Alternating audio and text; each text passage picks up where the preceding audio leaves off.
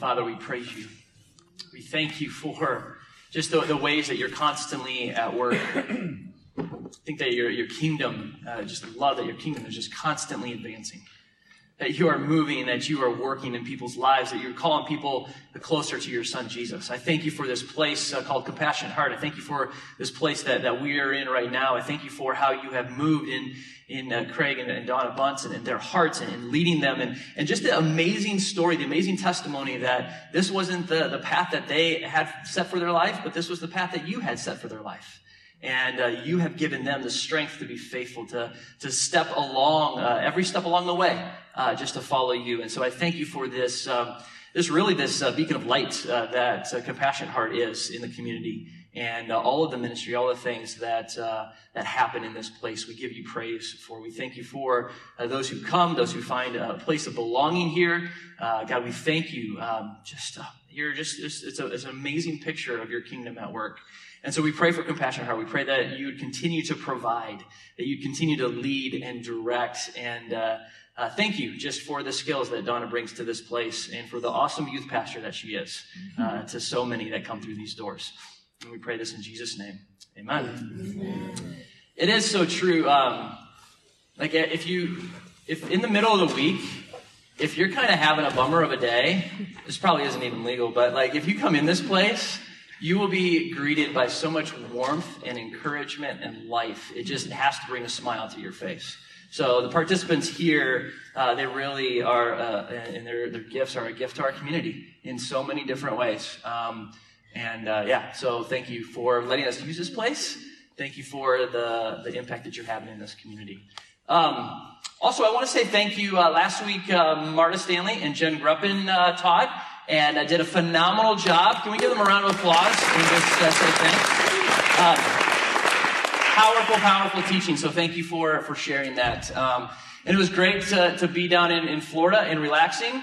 And somebody asked me, like, are you worried? Are you nervous? And I'm like, absolutely not. You know, this group has it. This, and this is what uh, it, we want this to be is like everybody's pitching in, playing their part. And uh, Marta and Jen did an awesome job teaching, and Zach uh, led leading worship. And so it's just everybody uh, pitching in and, and, doing their thing. Um, this morning I want to turn to Hebrews chapter 5. And so if you have your Bibles, turn to Hebrews chapter 5. I want to look at just a couple verses in Hebrews chapter 5, but then also hop over to uh, Numbers chapter 14. Uh, Numbers is in the Old Testament, and we're going to really just share a story of a person that we see in Scripture. Um, and so we're going to start first with Hebrews chapter 5. I'm going to ask a question and then we're going to hop into uh, Numbers chapter 14. So, the writer of, Hebrews, um, in uh, chapter 5, verse 11, starts off this way. And before I get there, uh, we've been uh, reading through the book of Hebrews, and we're on like the fifth week. And if you want to join in the, a reading plan, uh, there is a plan available back by the coffee. Um, you can put that in the Bible and just start uh, with week five this week. And it's just been great to hop into Hebrews and read through it uh, about a, a, chapter a week, uh, maybe a little bit more than a chapter a week, but there's also readings back to the Old Testament. So we'll start at verse 11 of chapter 5. It says this, as, about this, we have much to say. And he's referencing the gospel and Jesus and talking about who Jesus is as the, the great high priest. He says, About this we have much to say, and it is hard to explain since you have become dull of hearing or slow of hearing. For though by this time you ought to be teachers, you need someone to teach you again the basic principles of the oracles of God. You need milk, not solid food. For everyone who lives on milk is unskilled in the word of righteousness since he is a child.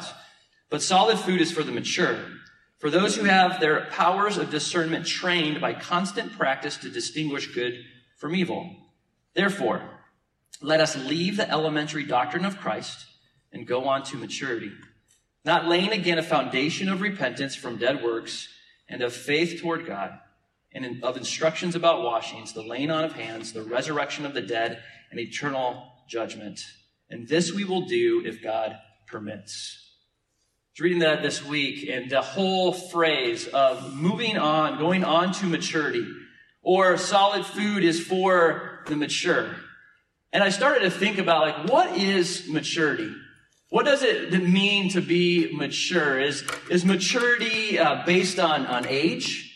I uh, turned 46 this week. Is it based on, on age? Like, do you get to a certain spot and you're all of a sudden mature? Is maturity based on a season of life, becoming a, a grandfather? Is maturity based on the color of your hair, like getting more gray, which, you know, seeing some gray hairs uh, out here? What is, does it mean to be mature? And, and uh, I got a text on my birthday and someone said, you know, I look forward to this upcoming year uh, of increased maturity. Um, and it was referencing something that happened back in October. And, uh, you know what? Uh, well, I'll, I'll, preface it this way. We are in uh, Tennessee and uh, in Tennessee, there's uh, bears. And I wanted to see a bear. And so myself and some other people, we started to kind of bait a bear and try to, you know, get the bear to come, get the bear to appear by our, our uh, cabin. Someone said it's just me, but I know somebody else threw uh, something sweet popcorn over the side of the, the railing. And well, let's just say this is what happened when bears did finally appear.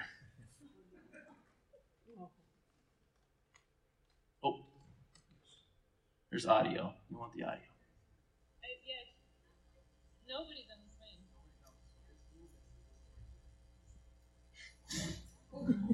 swing. so you heard it was quiet there. Nobody was on the swing. Well, that's what they thought.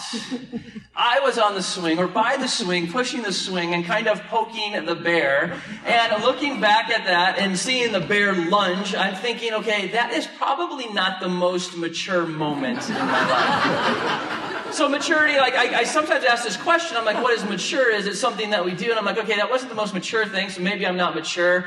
Or you know, there's other things. My my kids this week showed me a picture of uh, something that I sent them on Snapchat, and it was this. And I'm like, okay, probably not the most mature. You probably can't read it, but I shot this to Mallory, and it said, "I'm going to rock today like a teenage girl rocks a mirror selfie."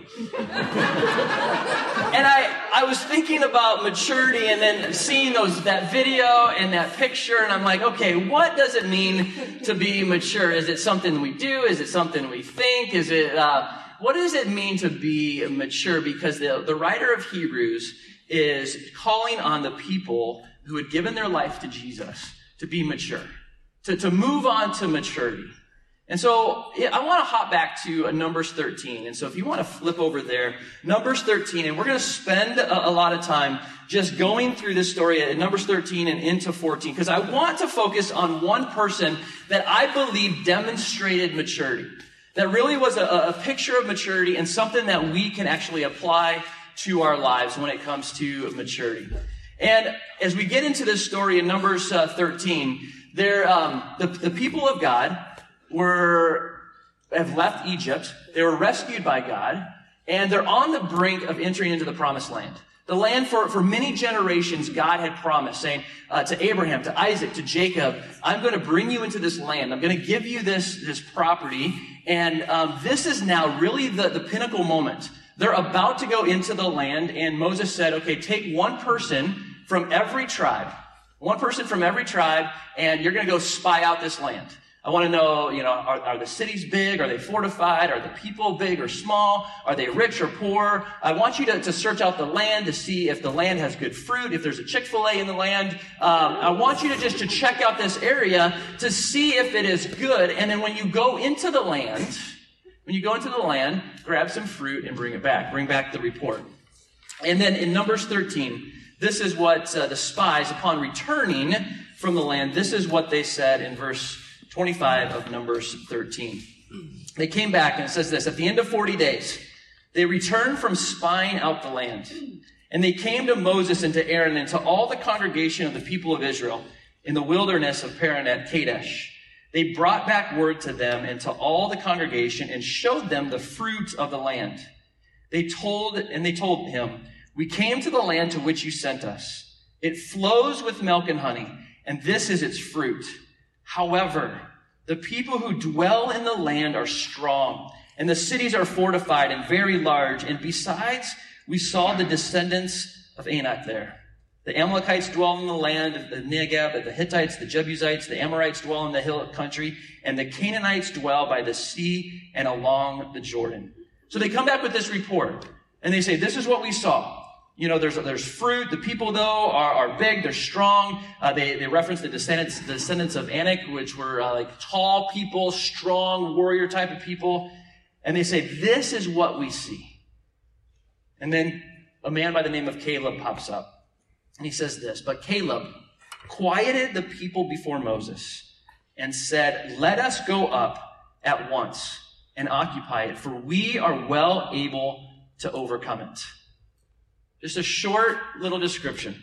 A short little saying. Let's grow up. He doesn't focus on the problems. He doesn't focus too much on, on what's going on in the land. He says, no, we can occupy it for we are well able to overcome it. But the people had a different response. Verse 31 says, Then the men who had gone up with him said, We are not able to go up against these people, for they are stronger than we are. So they brought to the people of Israel a bad report of the land that they had spied out, saying, The land through which we have gone to spy it out is a land that devours its inhabitants. And all the people that we saw in it are a great height. And there we saw the Nephilim, the sons of Anak, who come from the Nephilim. And we seemed to ourselves like grasshoppers, and so we seemed to them. It's an interesting back and forth because there's two reports. One group comes back, Caleb says, Yeah, we can definitely take this land. But then there's the 10 spies who are saying there's absolutely no way we can take this land. The people are huge there and they go from, from accurately reporting what was in the land to really exaggerating what was in the land. Because all of a sudden they say the descendants of Anak are there and then they turn it into this conversation about the Nephilim, which goes back to Genesis 6 4, where there's this crazy verse and I don't understand it. There's this crazy verse in Genesis 6 4. Look it up sometime where it says the sons of God had children with the daughters of men and they became giants. And so really they pull on that back from Genesis 6 4. And if you have an answer for me on that verse, then hey, you know, let me know. But there's that, they pull on that verse from Genesis 6 4. And they say, these people in this land, there's no way that we can overcome. And they exaggerate the story and it gets bigger and bigger and bigger. And the question that they were faced with at that moment as 10 spies have this report, as the two spies come back and have a different report, who are they going to follow? Who are they going to obey? Were they frankly going to obey the, the voice of men, or were they going to obey the voice of God? Were they going to listen to those who went into the land and picked a couple grapes, but then saw the people and were, were freaked out? Or were they going to listen to the one who had delivered them from slavery, who had led them through the desert, a pillar of fire at night and cloud by day? the one who parted the Red Sea. Who are they going to listen to? Who are they going to believe? Who are they going to put their faith in? And I think about their decision on that day. Frankly, it's a decision that we have every single day. Who are we going to obey? Are we going to obey uh, the voice of man? Or are we going to obey the voice of God? Are we going to be focused on the, the problems in our life and, and the things that are very, very real and the challenges that we face? Or are we going to take comfort and stand on the promises of God and listen to His word and say, This is who I am and this is what He has called us to. The story continues, Numbers 14. Then all the congregation raised a loud cry, and the people wept that night. And I want you to use your imagination. I mean, this is a large crowd of people crying out, weeping, frustrated, disappointed. It says, and they all the people of Israel grumbled against Moses and Aaron. The whole congregation said to them, Would that we have died in the land of Egypt, or would that we have died in the wilderness. Why is the Lord bringing us into this land to fall by the sword? Our wives and our little ones will become a prey. Would it not be better for us to go back to Egypt? And they said to one another, Let us choose a leader and go back to Egypt. And think about the significance of that statement. They've been rescued from slavery for so many years. They were crying out to the Lord for someone to rescue them because the work was so difficult. They had seen their enemies fall. And here they were because they were a little nervous about the people that were in the land. They're crying out, they want to go back. And doubt fills their soul. And it says this Moses and Aaron fell on their faces before all the assembly of the congregation of the people of Israel. And Joshua, the son of Nun, and Caleb, the son of Jephunneh, who were among those who had spied out the land, tore their clothes, and said to all the congregation of the people of Israel, The land which we passed through to spy it out is exceedingly good land. If the Lord delights in us, he will bring us into his land and give it to us. A land that flows with milk and honey. Only do not rebel against the Lord. Do not fear the people of the land, for they are bread to us. Their protection is removed from them, and the Lord is with us. Do not fear. Then all the congregation said to stone them with stones, but the glory of the Lord appeared at the tent of meeting to all of the people of Israel. And the Lord said to Moses, How long will this people despise me? How long will they not believe in me in spite of all these signs that I have done among them? I will strike them down with pestilence and disinherit them, and I will make of you a nation greater and mightier than they. There's so much there, but there is Caleb and Joshua in the midst of that saying, No, God will bring us into this land. He will give it to us. These people, we're not like grasshoppers. No, they're like bread to us. We will consume them. We will, we will devour them because the Lord is with us. Their protection is gone. And in that moment, there's faith that arose in Caleb and in Joshua. And the story goes on, and in Moses, you hear, like at the end, God is ready to disinherit his people. Like, I'm done with them. And he says to Moses, I'm going to make you a great nation. But an interesting uh, situation happens just in the next section where Moses talks face to face with God and backs him kind of off the edge of the cliff and says, No, no, no, no. If you don't do this, if you don't bring your people into the land, then the people are going to look at you and say, What kind of God are you that you couldn't bring the people into this land? And so he really changes God's mind. God backs down and he says, Okay, I'm not going to destroy the people, but there will be judgment. They will wander in the desert for 40 years. And no one over 20 years old will enter the land. But then there's a description that I really want to focus in on Caleb in verse 24 of Numbers 14. This is what God says about Caleb. But my servant Caleb, because he has a different spirit and has followed me fully, I will bring into the land into which he went, and his descendants shall possess it. Every time I've read that, I've underlined that verse. Here was Caleb, and what was he known for? He was known for being someone with a different spirit. We don't like to be different. We don't like to stand out in the crowd. But here was Caleb, who was known to have a different spirit, and I just would love for all of us to be different for all of us to stand out to say, you know what, we're hanging on the promises of God. And Caleb was hanging on that and saying, you know what, I'm going to have a different spirit. And he followed him wholeheartedly at the age of 40. Here was Caleb going different from the crowd, standing out from the crowd, building his life on the promises of God. One more verse, and then we'll talk about what all this means. Flip over to Joshua chapter 14 to the right, a couple books. Because you think, oh, this is nice and good that uh, Caleb did this at the age of 40. But I want to fast forward 40 years, 45 years. And I want to see what is going on in Caleb's life now that they've entered the promised land. Who is he? What, what type of person is he? Joshua 14, verse 6. It says, The people of Judah came to Joshua at Gilgal, and Caleb, the son of those guys, said to him, You know what the Lord said to Moses, the man of God in Kadesh Barnea, concerning you and me. I was 40 years old when Moses, the servant of the Lord, sent me from Kadesh Barnea to spy out the land. And I brought him word against, again, as it was in my heart. But my brothers who went up with me made the heart of my people melt. Yet I wholly followed the Lord my God. And Moses swore on that day, saying, Surely the land on which your foot has trodden shall be an inheritance to you and your children forever, because you have wholly followed the Lord my God. And now, behold, the Lord has kept me alive, just as he said for these 45 years since the time that the Lord spoke this word to Moses, while Israel walked in the wilderness.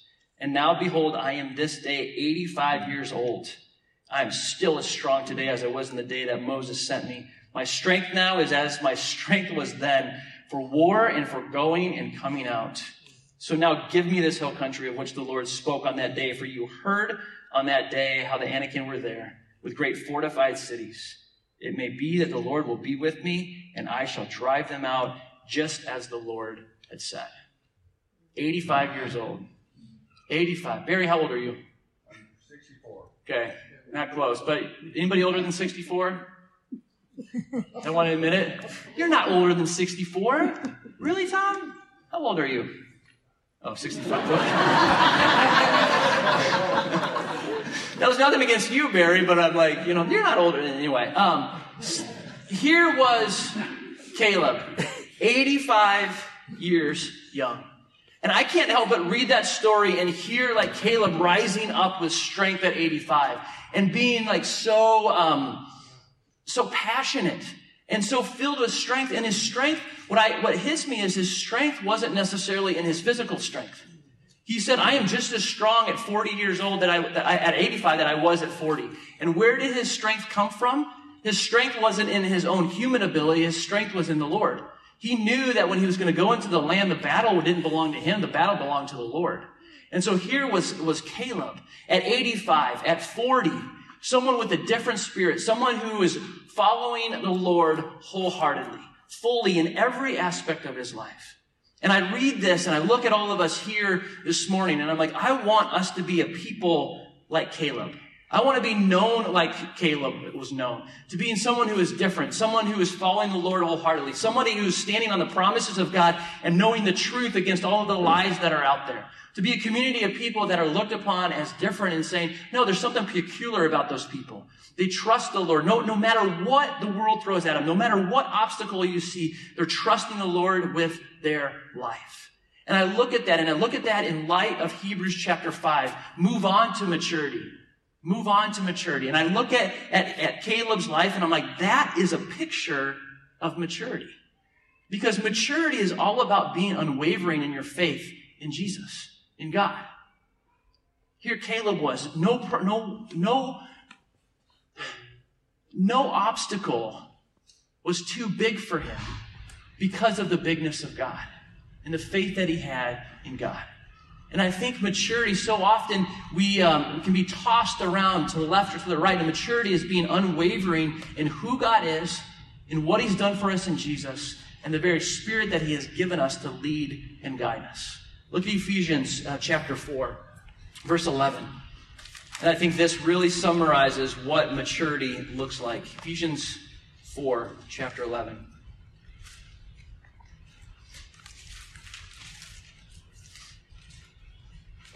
Paul is writing and he says this. He says, He, Jesus, gave the apostles, prophets, the evangelists, the shepherds, and teachers to the church to equip the saints for the work of ministry, for the building up of the body of Christ, until we all attain to the unity of the faith and the knowledge of the Son of God, to mature manhood, to the measure of the stature of the fullness of Christ, so that we may no longer be children tossed to and fro by the waves and carried out by every wind of doctrine, by human cunning, by craftiness and, in deceitful schemes. Rather, speaking the truth in love, we are to grow up in every way into Him. He said, May that you attain unity of faith and the knowledge of the Son of God, to mature manhood or womanhood, to the measure of the stature of the fullness of Christ, so that you may no longer be children, tossed to and fro by the waves and carried about by every wind of doctrine. This is maturity. It doesn't depend on age. It doesn't depend on achievements. It doesn't depend on accomplishments. It's having this, this, this steady faith, not being tossed to and fro, an unwavering faith, not being tossed to and fro by every new idea that is thrown our way or any situation that, that, that we come across. Maturity is an unwavering confidence in Jesus no matter what happens. And that's what we see with Caleb. That's frankly what we see with David when he faced Goliath. He saw the obstacle right in front of him, and he's like, you know what? I know it's a huge obstacle, but my faith is in God who can overcome this giant in front of me. There was mature faith in Shadrach, Meshach, and Abednego when they were pressured to bow down to the idol. And they said, absolutely not. We are not bowing down. Our faith is in God, and even if we die, we are not going to bow down to this idol. And so mature faith is all about being unwavering, unwavering in the truth, and unwavering in the truth of what we find in Scripture. And this is why like, I love the teaching from last week. This is why we have to anchor ourselves regularly in Scripture, knowing the truth, because truth is being assaulted in our culture today. There's so many new ideas that are coming across our, our path, all in the, uh, the description of progress in life and, and new ideas and saying, oh, we're, we're, we're identifying new different new things, and, and even in regards to sexuality and, and marriage and all of that. It's like, oh, this is a new way. And I'm like, no, this is, and we think like it's progress. And the problem is we're only seeing in the short term and we don't see the long term implications and we're moving away from the truth that we find in Scripture. And as a people of God, we have to be unwavering in the truth of what God says about every aspect of our life. Hebrews 5:14 says solid food is for the mature for those who have the power of discernment trained by constant practice to distinguish good from evil. And how do you distinguish good from evil? You anchor yourself in the truth. As evil comes into your mind, as th- evil thoughts come into your mind, you distinguish like that's evil. I'm going to reject that and I'm going to firmly plant my life on the truth, on what is good. When you go through your life and you come across evil, the mature person says, No, this is not of the kingdom of God, and so I'm going to move away from it. When we hear people say things about other people, the mature person says, You know what? That's gossip. I'm not going to engage in that. I'm going to move away from that and anchor my truth, my, my life in the truth of God's word and, and not engage in that type of behavior. We have to be unwavering with our lives in the truth of God's word. And so that's why I want to encourage you, spend time in God's word. And not just to, to, to let it feed your mind and be like, okay, that's a nice intellectual thought, but mainly let it feed your soul and penetrate your heart and say, God, what do you want to say to me today? This is powerful. It can change our lives. It can, it can penetrate. It can grow us. It can mature us. A mature person is unwavering in the truth, is also unwavering in its trust, his or her trust of God. I think back to the story of, of Caleb. The problem with the Israelites there was their trust was in their own ability. And so they looked at the giants of the land and they looked at the problems that were in front of them and they said, There's no way that we can do it. And you know what? There was no way that they could do it. But the mature person looks at the problems and says, You know what? I'm going to hold on to the promises of God and recognize that the battle doesn't belong to me, the battle belongs to the Lord. And so I don't know how he's going to do it. I don't know when he's going to do it, but I trust that he will do it. And so I'm going to be unwavering in my trust of God. An immature person wavers in their trust of God and tries to make something happen on their own. A mature person is unwavering in their trust of who God is. And then lastly, we have to be unwavering in our focus, our focus on eternity. Philippians 3, Paul says this. He says, I, I don't look in the back. I don't look behind me. I look forward. I keep my eyes fixed on Jesus. And then he says this let the mature person think this way. And so as we go throughout our day, as we go throughout our week, may we be, may we be so focused on Jesus, so focused on, on him and who he is and what he's done for our lives, and look for opportunities to, to see his kingdom come into our lives, into the people that we meet. And that's what it looks like to be a mature person. And it says in Hebrews 5 and 6, move on from maturity. And you think like move on from to maturity, move on past those elementary uh, teachings of Christ. And I've always been like, oh, that is such a weird statement. But I think what it means is, is not move on for them, but actually live into them. Live them out.